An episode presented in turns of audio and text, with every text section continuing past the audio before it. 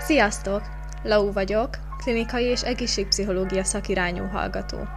Ez itt a Bright Place, egy podcast a mentális egészségről, kapcsolatokról, önfejlesztésről és mindenről, amiről néha kényelmetlen beszélni.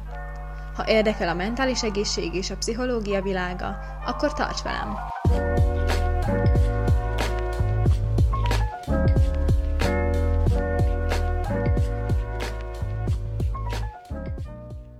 Sziasztok! Ebben az epizódban a gyereknevelésről és a szülőségről lesz szó,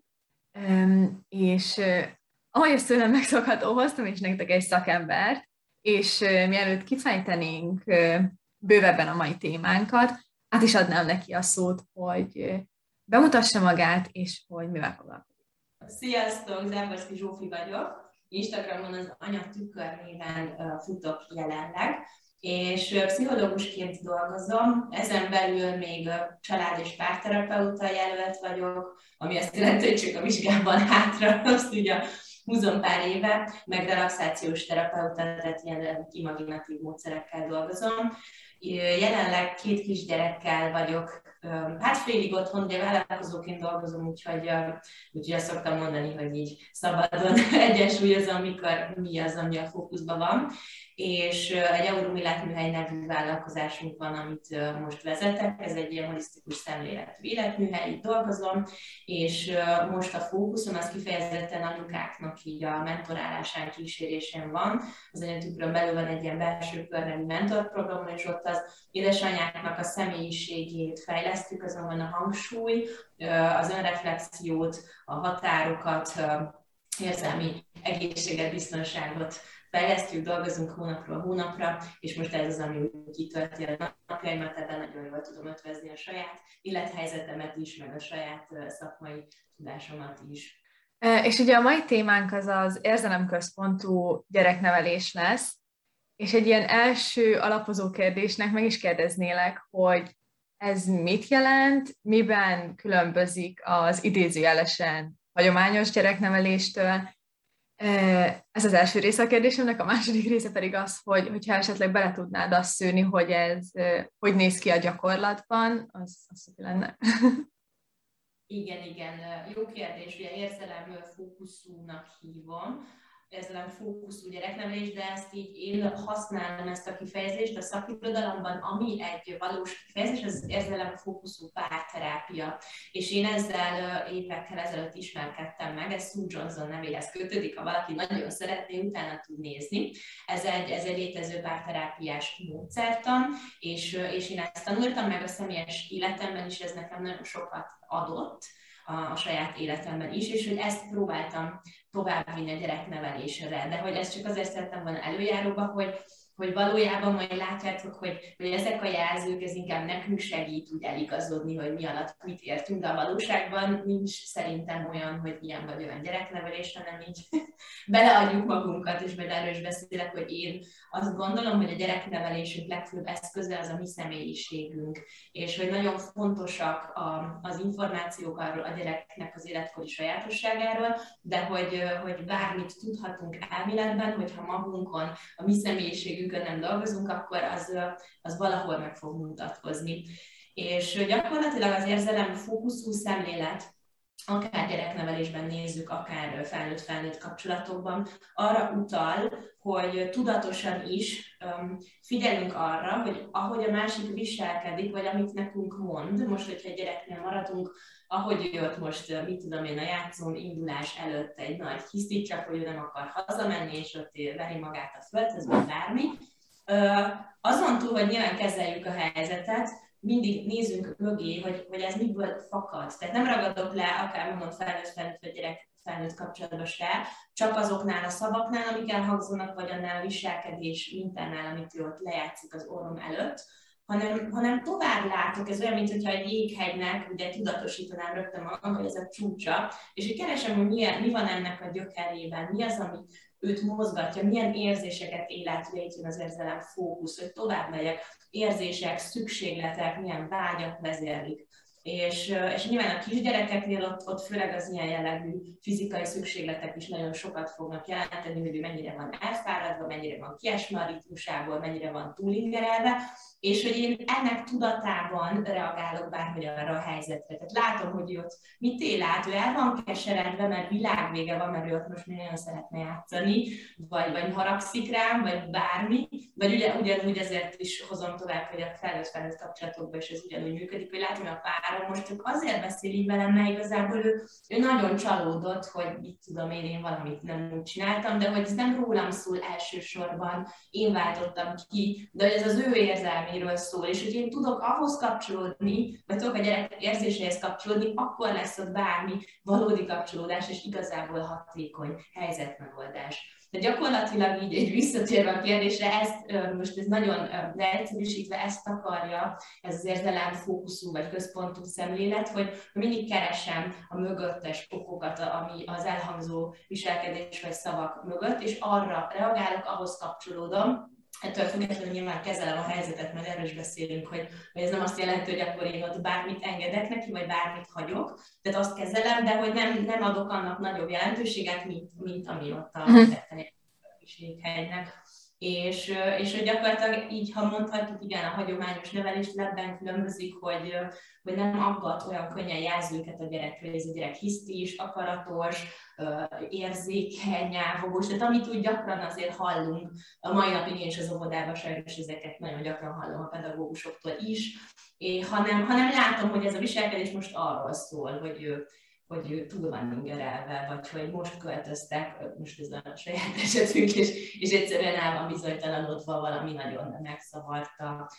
fél, stb. hiányzik neki a régi otthona, és hogy így ez az, amit én fókuszba tartok, és ehhez kapcsolódom. Míg a hagyományos nevelésű nagyon ő, szinte csak azt látja, ami ott történik. Így beszélt el anyával, rossz kisfiú vagy, ez most egy nagyon leegyszerűsített példája, de hogy így, nagyon-nagyon csak azt tanítják meg a gyereknek, mint egy kicsit felnőttek, akkor így helyzetben, így kell viselkedni, ezt szabad mondani, ezt nem szabad, ilyen olyan vagy, a gyerekeknek fogékonyak, és akkor szépen elszégyelik magukat, és megtanulják, hogy ha ezt mondják, nem értik, hogy miért, de hogy akkor ő nem elfogadható, és akkor szépen megpróbálnak beleilleszkedni abba a formába, amit a szülő nyújt nekik, és aztán ezzel majd 25-35 évesen talán jó esetben ülnek itt a kanapénkon, és akkor tanuljuk meg, hogy hogyan lehet az, hogy nem másik formában illeszkedjen vele, hanem, hanem a sajátjába. És behoztad a hisztit, és hogy és így itt az érzelem fókuszú gyereknevelés kapcsán ugye a, a jéghegy alját nézzük, hogy, hogy miért, miért hisztizik, hogy, hogy így a, a saját tapasztalatod szerint, vagy így a, a te saját módszereiddel kapcsolatban tudnál ilyen példákat, vagy tippeket hozni azoknak a hallgatóknak, akik szintén anyukák, és pont ebbe a hiszti és dackorszakban vannak, hogy hogyha például a, a bolt közepén elkezd kiabálni és sírni a gyerek, akkor ezt hogy lehet így nyugodtan és szépen lekezelni a szülő részéről. Igen, ez nagyon jó, hogy mondod, meg aktuális is, mert pont most csináltam egy ilyen dackorszak túlélő csomagot. Nyilván a saját élmény is nekem a nagyobbik gyermekem, ő három és fél éves, és, és szeretném nagyon intenzíven megélni minden érzését,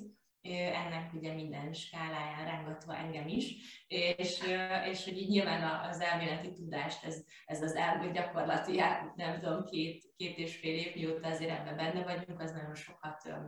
formált rajtam is. Én, én azt gondolom, hogy tehát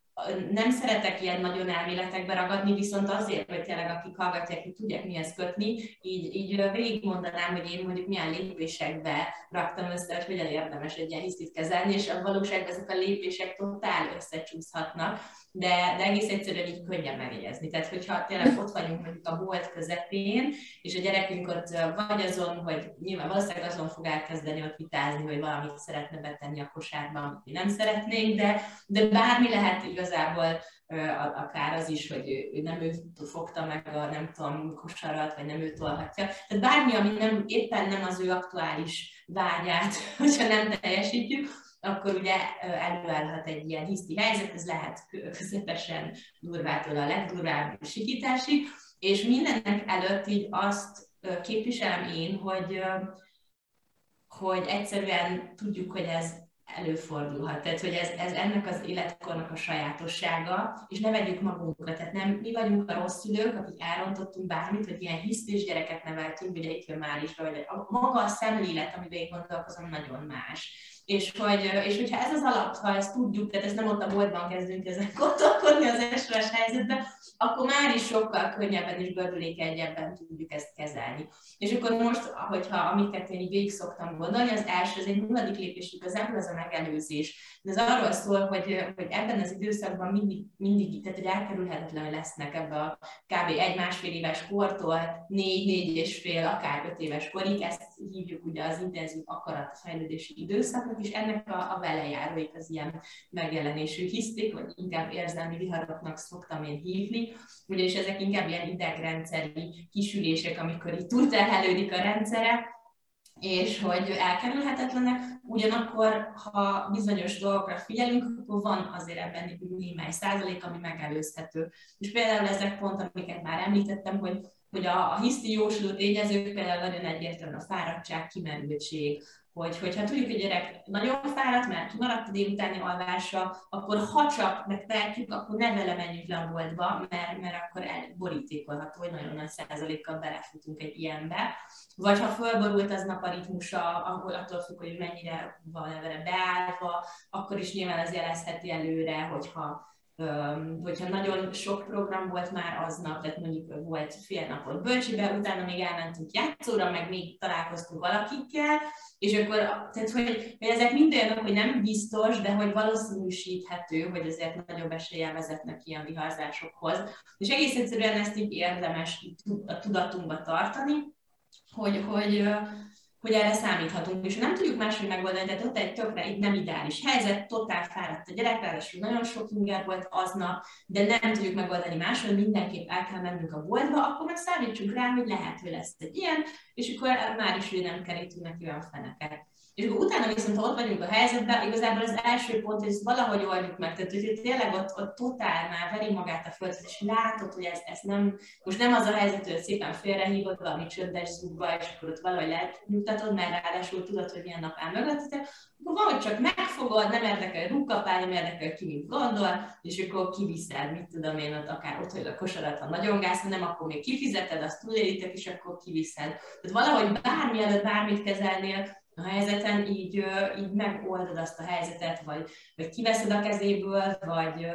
meglátod, hogy ott éppen mi viharzik. De hogy azt a helyzetet igazából egy picit így, így, így kívülállóan megoldod, lekerekíted. És akkor utána, ami viszont itt a legfontosabb, és amit sokszor elfelejtünk, hogy először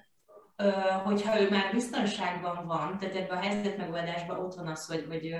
tehát nem hagyod ott az út szélén, ha mondjuk ott azon kezdett tisztízni, nem megy ki az útra. Tehát, hogy ő már fizikailag mondjuk hazacipeltet, ha ott laktatok a bolt mert vagy vitted a rétre, ahol ott nem tud hova elmenni, max neked ég a pofán, mert ott vannak körülötted, de, de hogy, hogy ott a saját feszültségedet kezeled, és hogy ez most ilyen nagy dolognak tűnik, de hogy ott a helyzetben van is egy ilyen letölthető e majd végvezetek, ilyen nagyon konkrét ilyen mindfulness tippeket, elkezdesz figyelni arra, hogy melyeket lélegzel, vagy bármilyen külső ingára figyelsz, és így visszahozod magadat hogy az itt és mostba. Ez igazából azt hiszem, hogy nagyon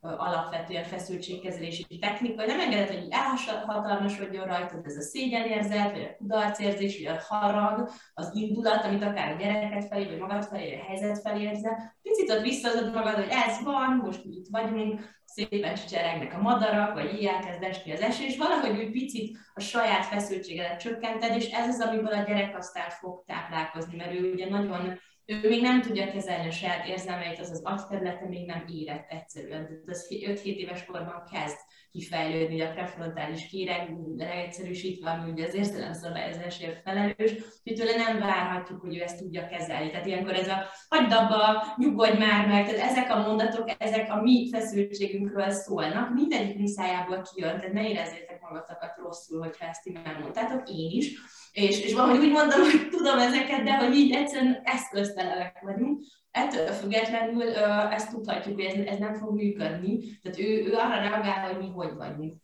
És amikor biztosítani kell neki időt, meg teret, ez, ez, ez egy darabig eltart, tehát ő nem fog tudni rögtön lenyugodni, majd ez szép lassan, olyan, mint egy program, ha elkezd futni ez a nem tudom, vírusírtás a gépben, meg kell várni, csak hogy biztonságos keretet kell neked meg magadra, tehát a saját feszültséget kezelni, mert ha te nyugodt vagy, akkor ő abból fog tudni építkezni. És igazából ez a lényeg, és utána még, amiket szoktam mondani, hogy valahogy próbáljuk hozzá kapcsolódni, és így jön be, hogy így lássuk meg, hogy mi az, ami igazán elindult a hiszti, ha lehet egy ilyet mondani, hogy bárcsak, tetszett az a kis autó, ó, bárcsak, lenne nekünk egy ilyen, és akkor már is ugye nem vetted meg neki, de nem álltál bele a játszmájába, de hogy mégis így adtál neki teret, hogy ezen fantáziáljon, és akkor jó, mit játszom el vele? Hú, de jó, mit? és akkor így, tehát, hogy így kapcsolódsz ahhoz, amiben ő igazából van. És akkor mire emlékeztetett, hogy nézd, keresünk itt is sárga autókat, szóval hogy valahogy kapcsolódsz ahhoz, amit ő átért, hogy ú, én is képzeld el, amikor kicsi voltam, nagyon szerettem volna egy sárga hintalovat, de hát nem, és tehát, hogy valahogy beleállsz a te élményébe, és kapcsolódsz, tehát ezt szoktam írni a harmadik lépésnek, hogy valahogy kapcsolódok,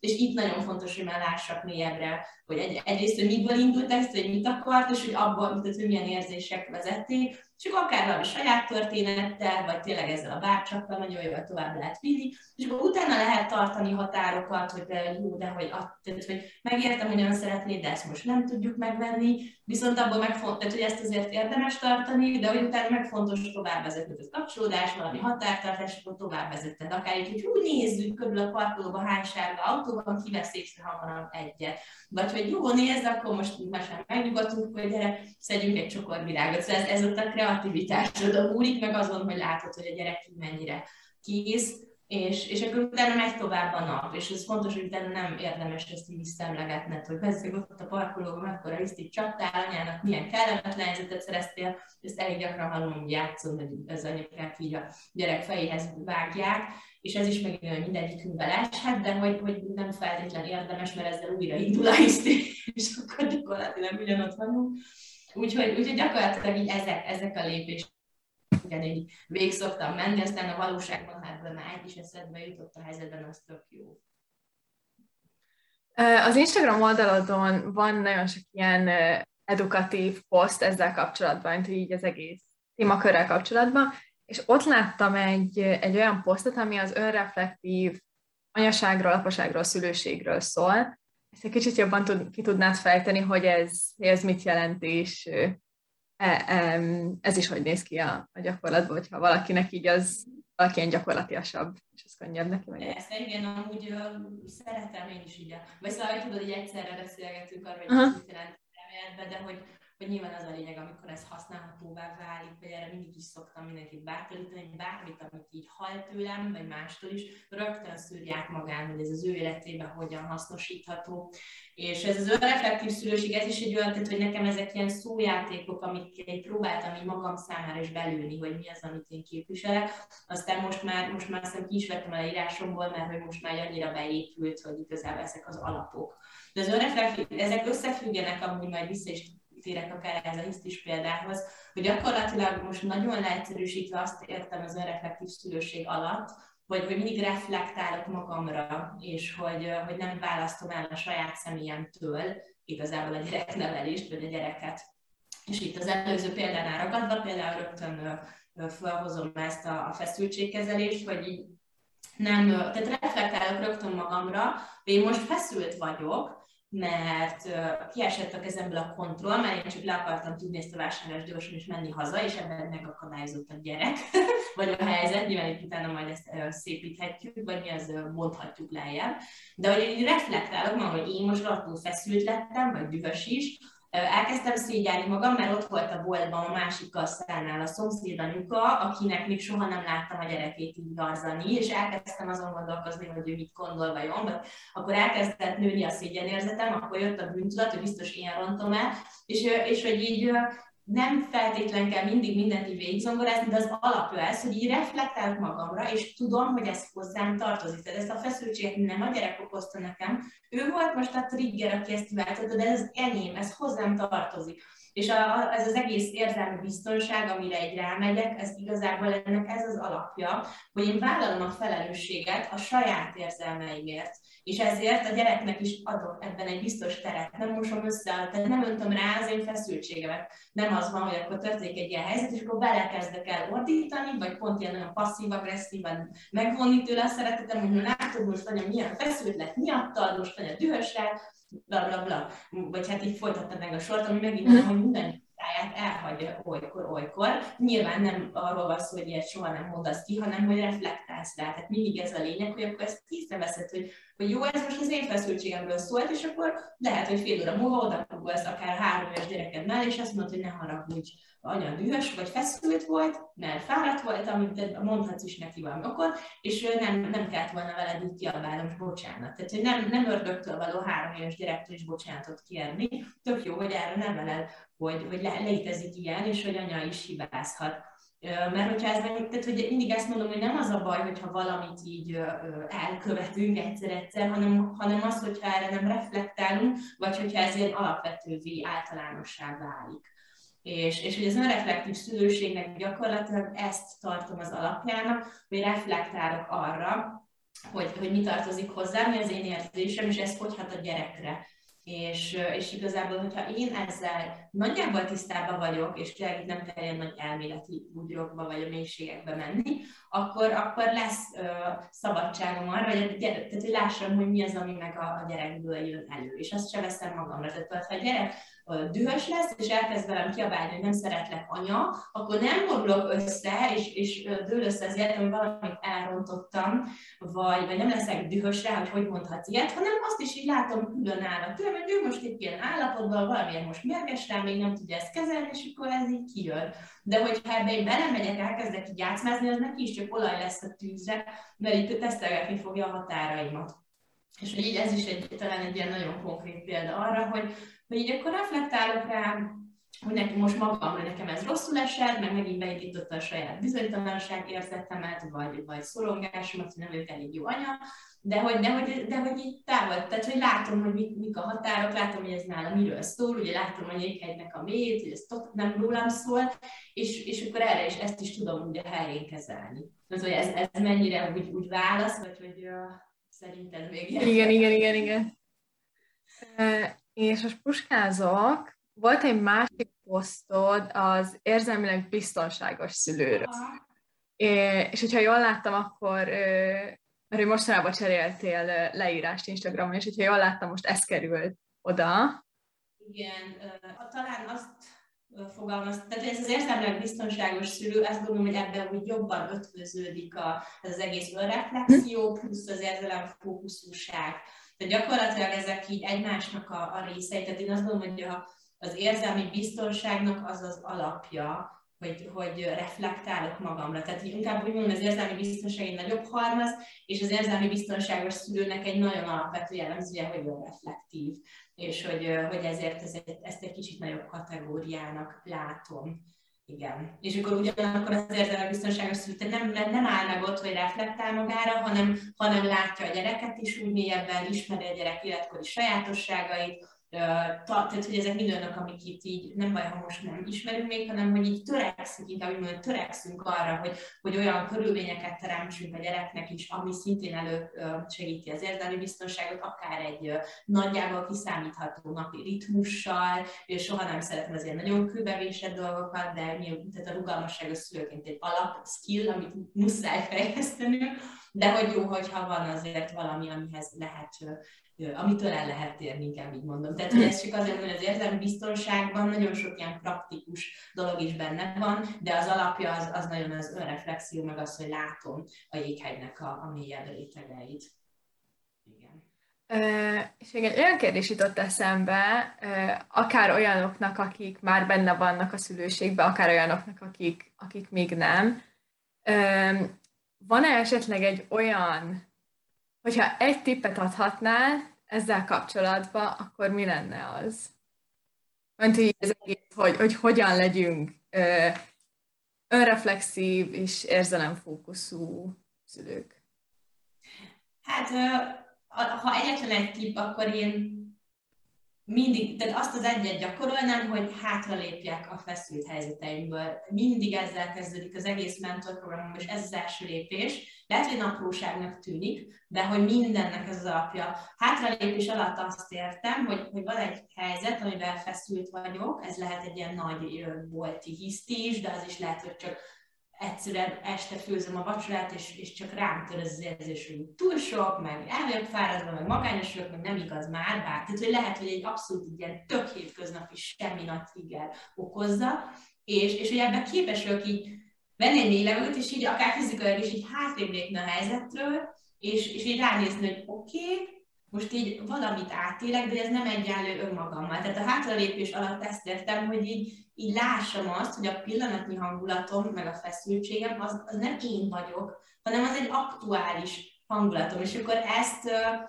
ezt, hogy milyen technikákkal tudod, ebből le is tudjátok tölteni, van egy ilyen ingyenesen letölthető kis e-bookom, ott végigvezetek 7 nagyon egyszerű technikák, ez ami akár csak a légzés, vagy a hideg víz alá tartod a kezed, de hogy megtanulsz kilépni a helyzetből, mert az adja aztán az érzelmi biztonság, akkor leszel, akkor leszünk, érzelmek biztonságosak, hogyha egy stabilitást attól függetlenül fenntartunk, hogy a mi hangulatunk, meg a feszültségünk az össze-vissza mozog. Persze lehet dolgozni ezen, hogy alapvetően kevesebb feszültség legyen az életünkben, de az egyszerűen mondjuk így nem reális, és nem, nem, nem nagyon, hogy mondjam, anyaként szerintem nem megvalósítható. Nem, szerintem nem létezik a feszültségmentes anyaság, és nem is kell, hogy egy ilyen elvárás legyen a fejünkben. Viszont pont itt jön, hogy attól függetlenül, hogy én mit élek át, és én hogy vagyok érzelmileg, mit dől belőlem, attól függetlenül mégis lehet ez biztonságos a gyereknek, hogyha én ebben tudok hátralépni, és ilyen helyzetekben is így magamat elsőnek megléptetni. És hogy, tehát, hogy egyrészt ez a hátralépés, és egy mondok, hogy ez van,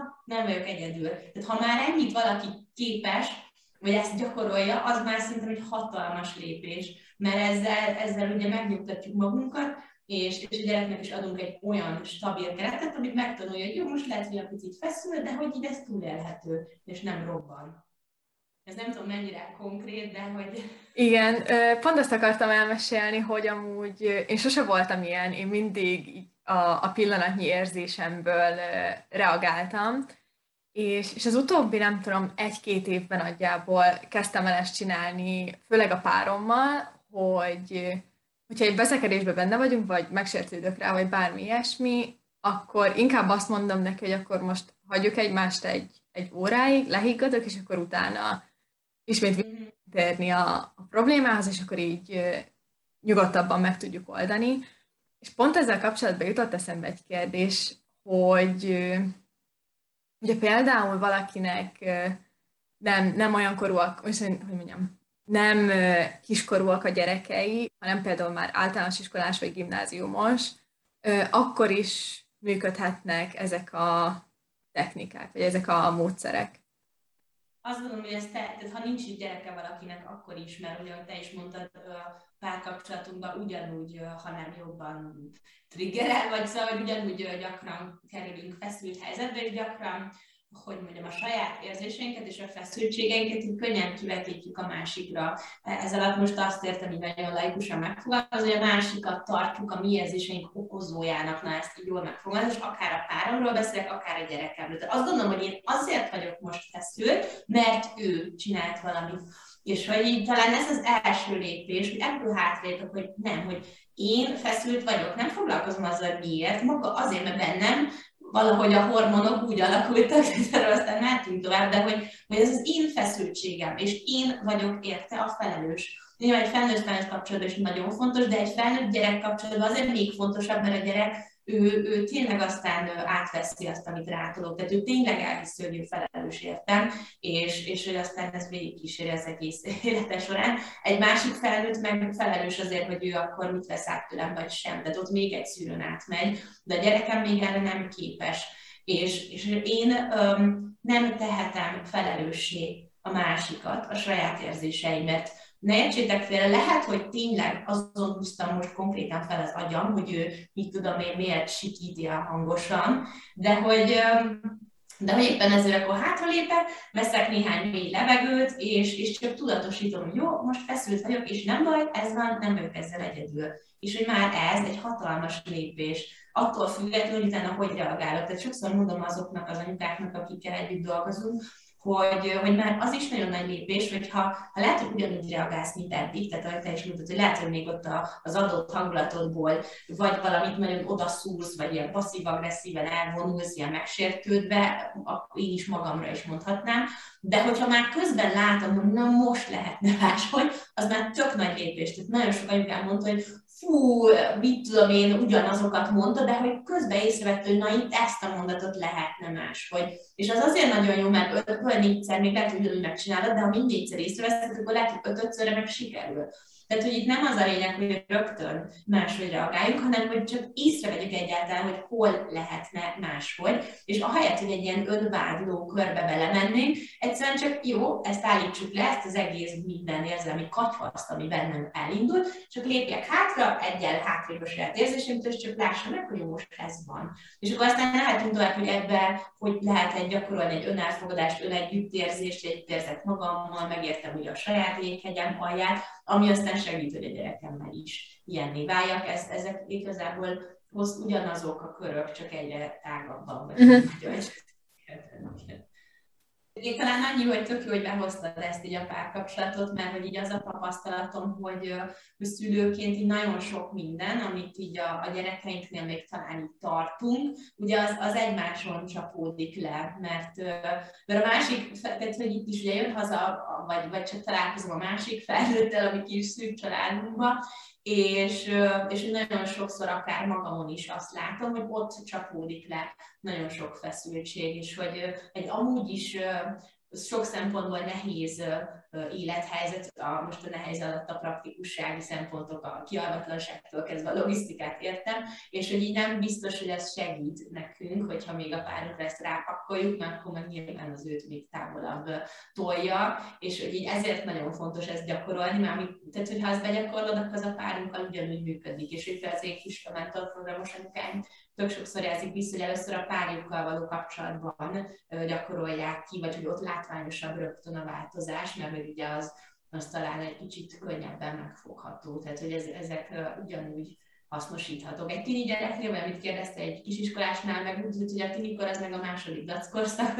ott meg azt veszük magunkra, hogy akkor már megint becsukta az ajtót, nem oszt meg velem semmit, beeszek a barátainak, azt sem tudom, hol van, szóval, ott meg ugye azokat tudjuk magunkra venni, amiben ő van. Igen, tehát hogy ez, ez igazából azt gondolom, hogy, hogy folyamatosan majd egy felnőtt-felnőtt kapcsolatban is visszük tovább. És ugye az egy például is az a jó, hogyha van biztonságban, tehát tudja, hogy bármikor ott vagyok, és, és szeretem azért, aki függetlenül, hogy mit csinál, viszont, viszont van, adok neki szabadságot, nem, nem szorongok állandóan miatta, nem, tehát nem tartom tőle, magam, úgy, hogy mondjam, nem függ tőlem. Tehát az a baj, amikor egy gyerek megtanulja, hogy a szülőnek a hangulata az tőle függ, az egy olyan teher, amit nem kell neki cipelni, és soha nem kellett volna, és akkor ebből nagyon jó kis kapcsolatfüggőségeket, vagy társfüggőségeket tudunk produkálni. Ez ott indul gyerekként, megtanulom, hogy anya azért lett mérges, mert én bármit csináltam. Tehát, hogy e- ezért, ezek így nagyon messzire vezetnek, és hogy nagyon, tudom, hogy ilyen nagyon ilyen semmilyennek tűnik, hogy jó, hogy lélegzem, vagy hogy figyelek arra, lélegzem, hogy hátlépek, ez ilyen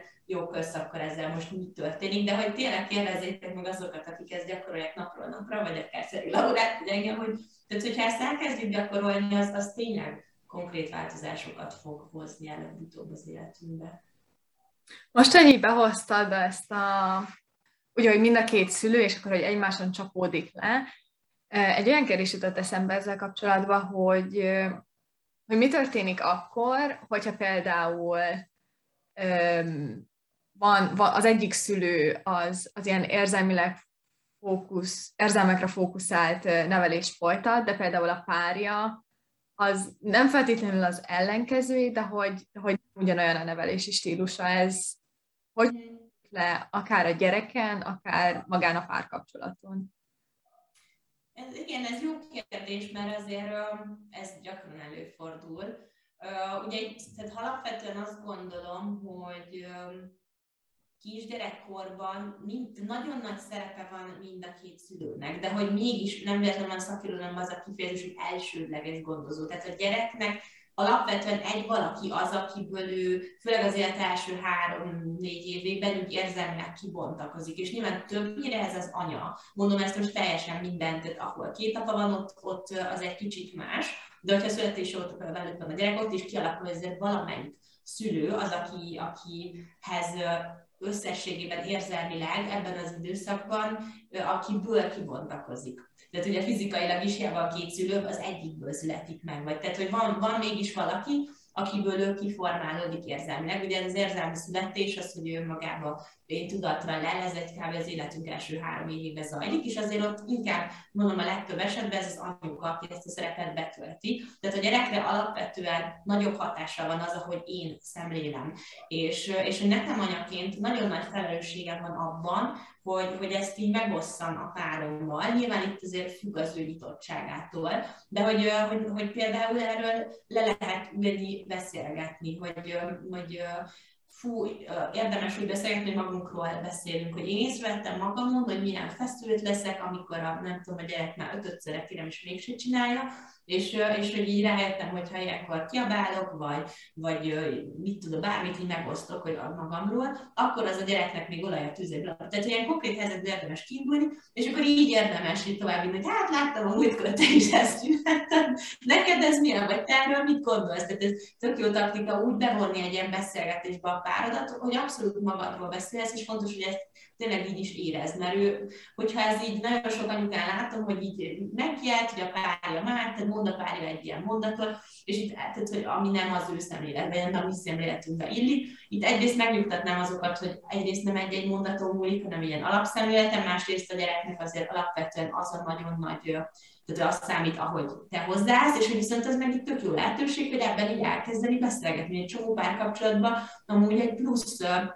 fejlődési lehetőség a kisgyerekes időszak, mert hogy így annyira elvisz a határainkig, hogy muszáj nekünk is fejlődni, mert nem, egyszerűen nem lehet máshogy, és hogy akkor ez tök jól lehet akár együtt is. És hogy vannak olyan férfiak, akik abszolút nyitottak, vagy párok, erre a fajta párbeszédre, akár még így kérnek is oda-vissza tanácsot, de ehhez muszáj az a hozzáállás, hogy nem hibás, tehát nem azt látom, hogy a másik rosszul csinálja, vagy, vagy megijedek, hogy akkor ő most elrontja a gyereket, mert ha így állok hozzá egy beszélgetés, azt ha ki sem mondom, ő ezt érzékelni fogja, és akkor még jobban visszahúzódik, hogy ne szólj vele. Tehát fontos, hogy alapvetően azt támogass, ahogy ő kapcsolódik a gyerekhez, és lehet, hogy még nem olyan mondatokkal fejezik ki, de ha látod benne az őszinte kapcsolódást, hogy ő ott érdeklődik a gyerek iránt, megpróbál hozzá kapcsolódni, azt valahogy így érdemes visz megerősíteni, és akkor utána lehet ezt így tovább cizellálni. Szóval én azt gondolom, hogy alapvetően ez egy nagyon jó lehetőség lehetőség, hogy, hogy így erről egy elgondolkodjatok, mert ez nyilván visszahat így a, a párkapcsolatra is.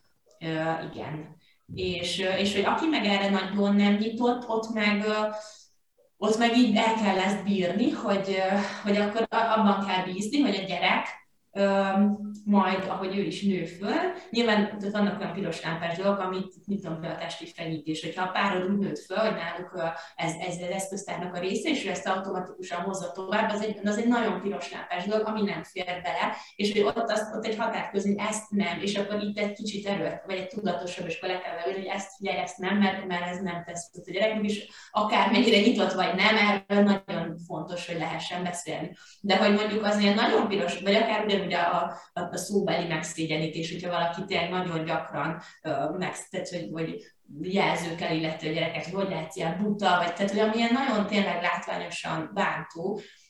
nem őt érdemes ezzel hibáztatni, valószínűleg ő is így nőtt fel, nem, akkor ez csak nagyon egyértelmű szerez, hogy ez egy határ, ezt nem. De hogyha mondjuk nem ilyenek vannak, csak alapvetően szemléletbeli kérdés, lehet, hogy ő hisztinek hívja, nem érzelmi viharnak, stb. stb., akkor meg tök jól lehet erre érzékenyíteni, beszélgetni vele, ha meg nem nyitott, akkor meg bízni abban, hogy a gyerek abból építkezik, ahogy, ahogy te látod őt, és ő legalább már, már ilyenkor tapasztal egy másfajta szemléletet, és megtanulja, hogy azért az életben nem mindenki úgy áll hozzá, mint ahogy anya, és hogy akkor a gyerek mellett állhatsz te ott, hogy például segítsd azt feldolgozni, hogyha egy óvónéni vagy egy apa nem, nem úgy áll hozzá, vagy azt mondja neki, hogy hisztis. De a gyerek még nagyon rugalmas, és ha te, mint érzelmi origó, így állsz hozzá, az, az, az neki segíteni fog ezeket elbírni, és, és nem sérülni benne. Talán még annyi egy ilyen kicsit ilyen kerekítés, hogy tehát, hogy, hogy tudom, hogy nagyon sokan, akik akár csak az Instán, akár az enyémet, vagy bármelyik más anyaoldalt így nézitek, vagy, vagy hallgattok ilyen podcastokat, vagy akár olvastok gyereknevelés témában, hajlamosak vagyunk így, így azt megélni, hogy akkor szégyent érzünk, hogy valamit nem jól csináltunk, vagy mondjuk eddig nem így reagáltam rá, meg nem így láttam, és így nagyon gyakran látom, hogy így, így az anyukák nagyobb százaléka először ettől megijedt. Egyetért vele meg felszabadító, de hogy így megijedt, hogy akkor én elrontottam, vagy hogy én akkor nem voltam elég jó, és hogy ezt azért hangosítom ki, hogy te is akár egy pici morzsáját is érzed ennek a, a szégyennek a lelkedben, akkor ezt azonnal lehet tudatosítani, hogy jó, most elindult bennem a szégyen, ami nyilván egy nagyon korai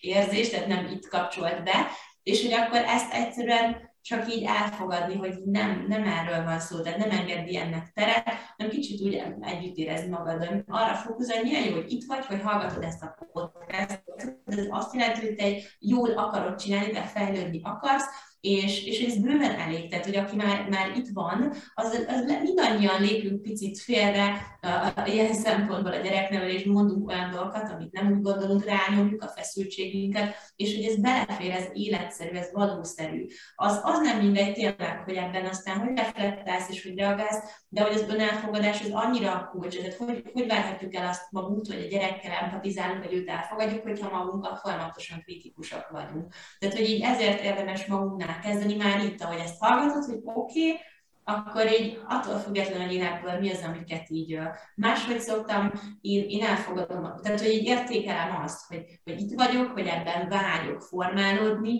és hogy így erre fókuszálok, és, és többre megdicsérem magam, ahelyett, hogy engedem így elsüllyedni magamat a szégyen mocsarába. Ez nagyon fontos, mert mert ugye a szégyen vezérelt élet az, az, az mindig megszégyenítést hordoz a gyerek felé, és mindannyiunkban, főleg a magyar kultúrában a szégyen az nagyon-nagyon ilyen társadalmi, a kulturális és belénk van épülve, és, és hogy ezért nagyon fontos a saját szégyenünket uh, így oldani, amit leginkább azzal tudunk, hogyha, hogyha elfogadjuk, meg együtt érzünk azzal, amiben vagyunk. Hogy ez rendben van, van ilyen, most ez így sikerült, majd máskor máshogy csinálom, de hogy így ennek van helye. Úgyhogy egy kicsit így a végén ezt talán még így kihangsúly, vagy hogy fontosnak tartottam uh-huh. kihangsúlyozni, hogy, hogy ezzel a szemlélettel legyünk magunk felé, és aztán akkor ez segít így a gyerek felé, és ezzel a fajta elfogadással fordulni. És lezárásnak megkérdeznének, hogy milyen felületeken, platformokon érhetnek el a hallgatók, hogyha többet szeretnének, vagy mélyebben szeretnének tanulni erről a témáról. Köszi a kérdést. Most ez a fő platformom az az Instagram, így az anyatükörre, de hogy van egy ilyen anyatükör.com nevű weboldalam, ahol így látjátok, hogy, hogy milyen kurzusok vannak aktuálisan. Van pont ez, amit említettem, az a dackorsak túlélő csomag, ami kicsit így edukál is erről az időszakról, meg a, ezeken a lépéseken nagyon-nagyon konkrétan így végig kísérle. Illetve van, amit említettem, egy ilyen mentor programom, ami egy ilyen havi előfizetős rendszer, pont majd most novemberben nyitom újra meg, úgyhogy talán az az, ami a leginkább így mérehatóan segít ebben, de, de az Insta oldalon, ha követed, ott, ott mindenről így informál. Igen, igen. Majd nem sokára indul egy olyan oldalam is Instán, ami nem a gyereknevelés a fókusz, nem kifejezetten az érzelmi gyógyulás, de nyilván ugye az önreflektív szülőségből kiindulva az ugyanúgy minden szülőnek nagyon fontos, majd, majd erről is fogok így szólni ott Úgyhogy szerintem az Insta az, ami alap. Ha letöltitek ezt a mini e amit mondtam ott az Instának a linkjei között, akkor ott fel is tudok iratkozni a hírlevelem, és akkor biztos, hogy szólok bármiről, hogyha vannak egyéb olyan online kurzusaim, vagy lehetőségek, ahol tudtok ebbe mélyülni. Úgyhogy, úgyhogy szeretettel várok mindenkit, vagy bármilyen más módon, hogyha te dolgozol a saját érzelem egészségeden, az, az neked is, meg a gyerekednek is jó lesz ezt a saját ezt például is csak aláhúznám. Nagyon szépen köszönöm, hogy itt voltál velem ma. Nagyon szívesen köszönöm a meghívást. Hogyha ezzel kapcsolatban szeretnétek elmondani a véleményeteket, illetve hogyha bármilyen segítségre lenne szükségetek, akkor írjatok nekem az A Bright Place Podcast gmail.com e-mail címre. Valamint megtalálhattok Instagramon, Facebookon és Youtube-on is A Bright Place Podcast néven. Ha tetszett a mai epizód, akkor hálás lennék, ha értékelnétek, illetve megosztanátok egy olyan személlyel, akit érdekelhet, vagy hasznára válhat ez a téma. Köszönöm, hogy velem tartottatok, és találkozunk a következő epizódban. Sziasztok!